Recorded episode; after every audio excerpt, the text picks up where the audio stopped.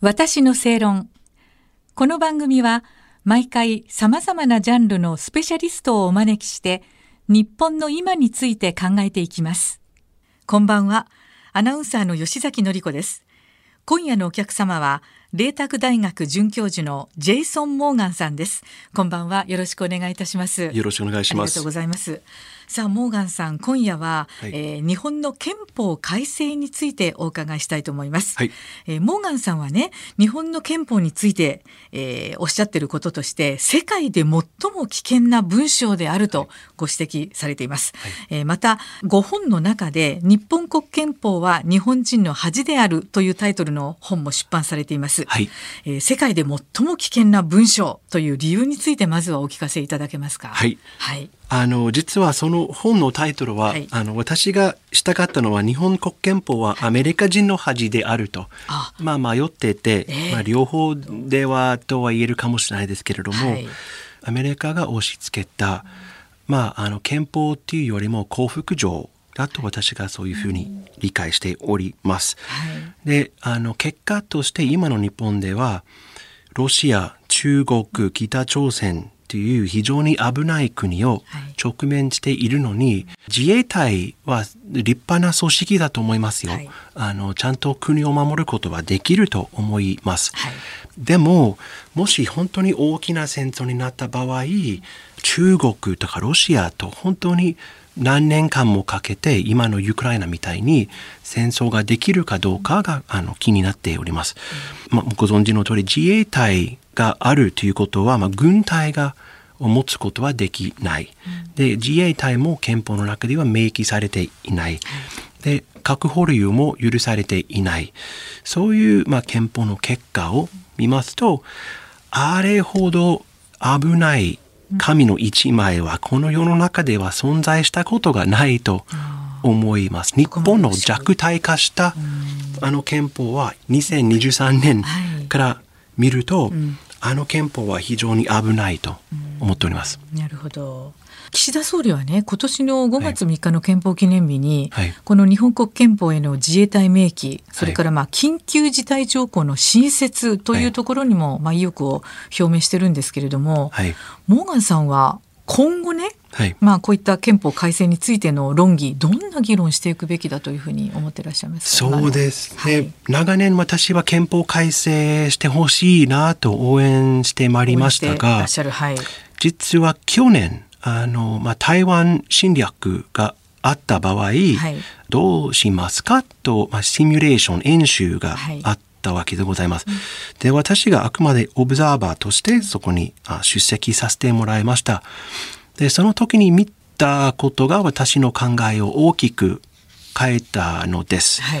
具体にどういうことかというと、まあ、演習の中で、まあ、に日本政府演じていますけれども、日本政府が日米演じて日米を演じています。ねそうです。はいでまず日本政府、まあ、いろんなこう省とか大臣とかが集まってどういうことをすればいいですか？と。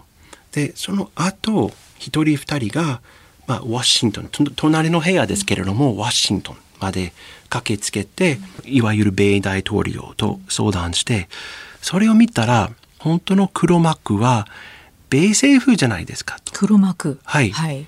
その意味合いは？その意味合いは日本がワシントンの傀儡政権だと思っております、今は。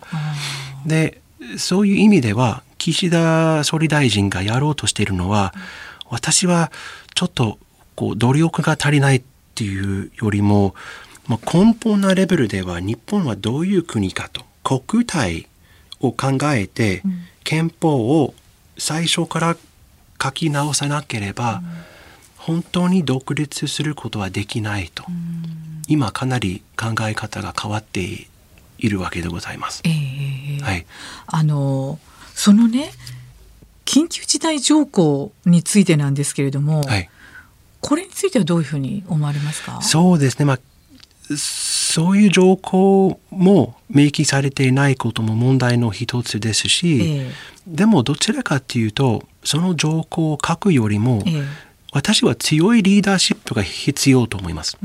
あの安倍元総理大臣が、はいあのお書きになってっていうか記者と協力して、あの刊行されたその回顧録、はい。私は最近読みました。で、その中、コロナ禍になった。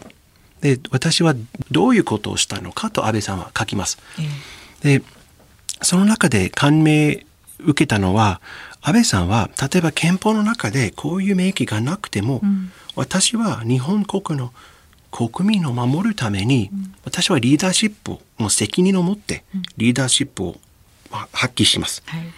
そういう総理大臣が必要ではないかと思います。まあ、憲法問題よりも、本当に日本国民の思った、まあ、総理大臣ええとか、まあ、政治家がいれば、その方がマシじゃないかと思っております。なるほど。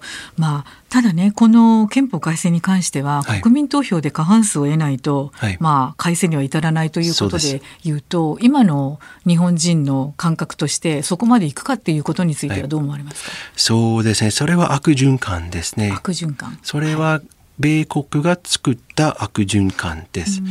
まあ、どういうことかと言いますと、日本国は悪いことです。悪いことをした。もう永遠まで反省していなければならない。軍隊を持ってはいけない。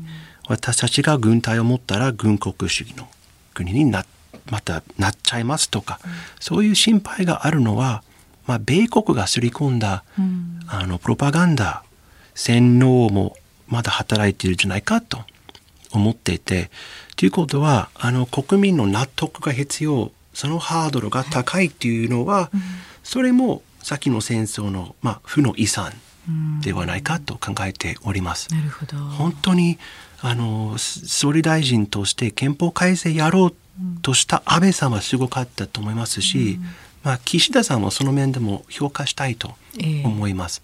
簡単なことではないと思います。まあ、モーガンさんはずっとあの安倍元総理をね、はい。えー尊敬していらっしゃるっていうことはずっとおっしゃり続けてい。らっしゃるので、はい。まあ、そういうことなんだろうと思うんですけれども、はい。まあ、一方でねそのやっぱり私たちの国民投票を得ないとはい。変わらないというのは、はい。あの非常に、まあ、私たちはそうじゃないといけないんじゃないかというふうには思うんですよ。はい。はい。そういうみんなが思っていないとはい。変えるべきではないだろうというふうにはい。は思っているので、はいね、独裁国家にならないためにもその点は必要だろうというふうには思っています。はい。はい。非常に微妙なええ。点です、うん。リーダーシップが必要ですけれども、独裁者は嫌だと、うんそね。その微妙な、まあ、曖昧さがあると、確かにおっしゃる通りです。はい。